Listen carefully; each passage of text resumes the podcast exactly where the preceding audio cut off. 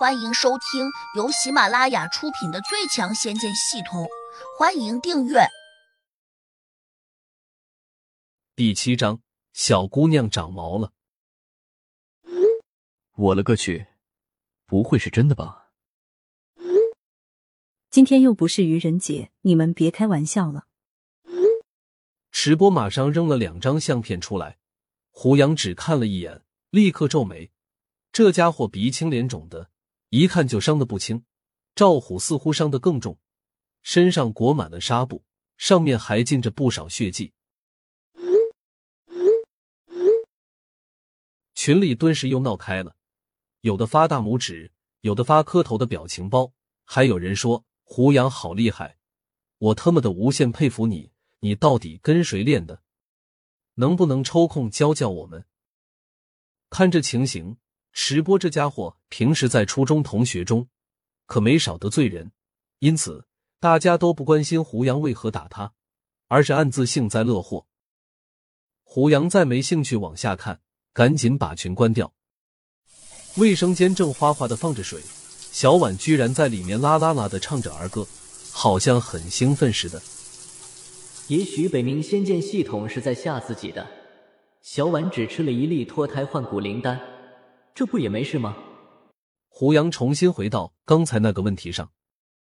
古人临时魔卡到底是怎么玩的？不就是一百个点吗？我现在有了。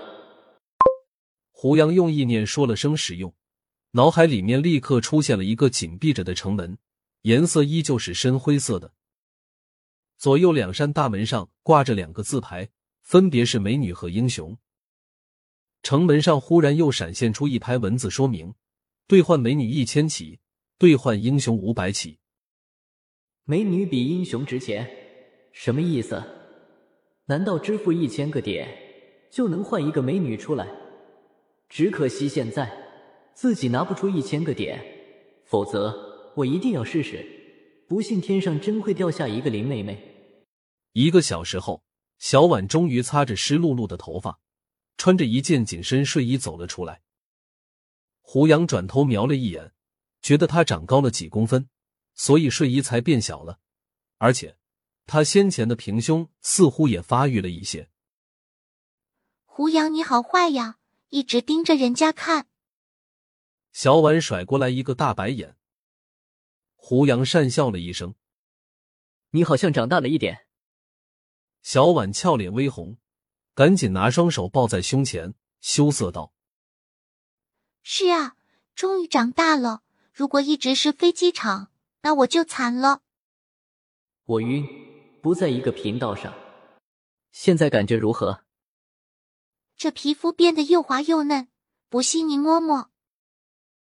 胡杨有点无语。我现在浑身充满了力气，好想出去打人。小婉扑扇着大眼睛，握紧了小拳头。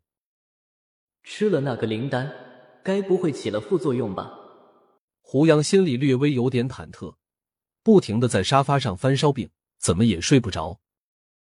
小婉可能兴奋过了头，竟然在床上扑腾，一会儿来个鲤鱼打挺，一会儿来个空翻。幸好他的体重较轻，不然估计床都被他给拆散了。天快亮的时候，传来了急促的敲门声。胡杨正睡得迷迷糊糊的，起身便去开门。外面站着一个长得很胖的大姐，约莫三十五六岁，脸色很不好看。你们这些年轻人，就算是新婚，也用不着这样折腾吧？啥意思？胡杨脑中突然增加了三十五个点，但他这次却没有高兴，无缘无故被人瞧不起。放谁心里也不舒服。小婉穿着睡衣，擦着眼睛走了出来。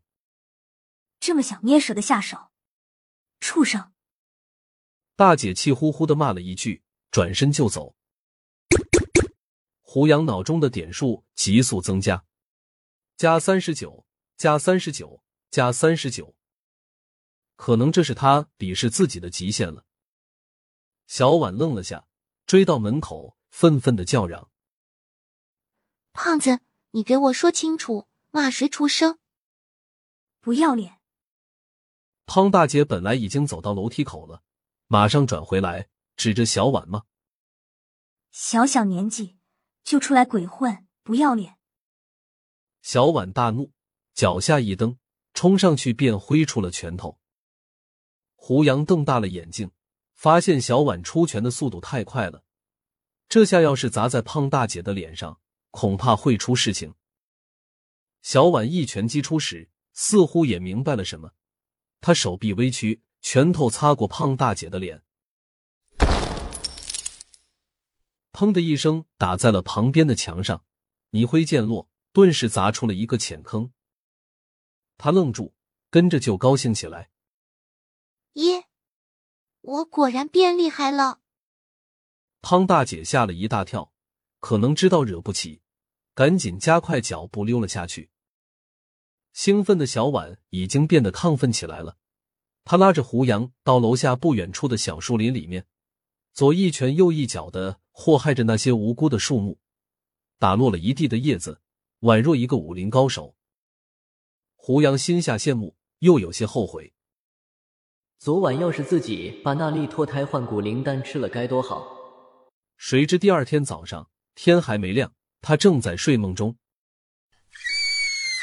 就被小婉的尖叫声给惊醒了。胡杨哥，我完了！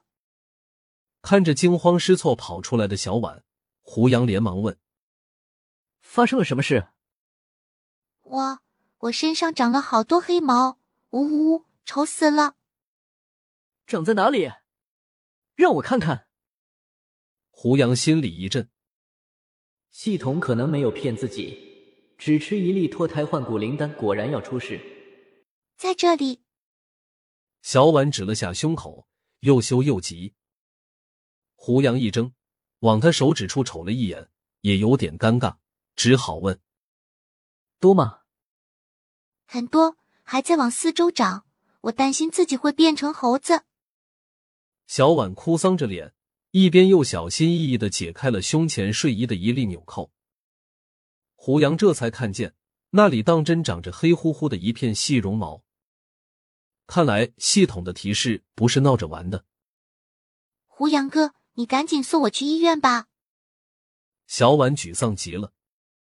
胡杨深吸了口气，心里清楚，这是脱胎换骨灵丹引起的。医院多半解决不了问题，但是胡杨刚刚迟疑了下，脑中系统立刻显示来自小婉的鄙视加十二。鄙视我做什么？你心痛钱，不想给我治病，对不对？小婉一脸怨恨。我会还你钱的，你放心好了。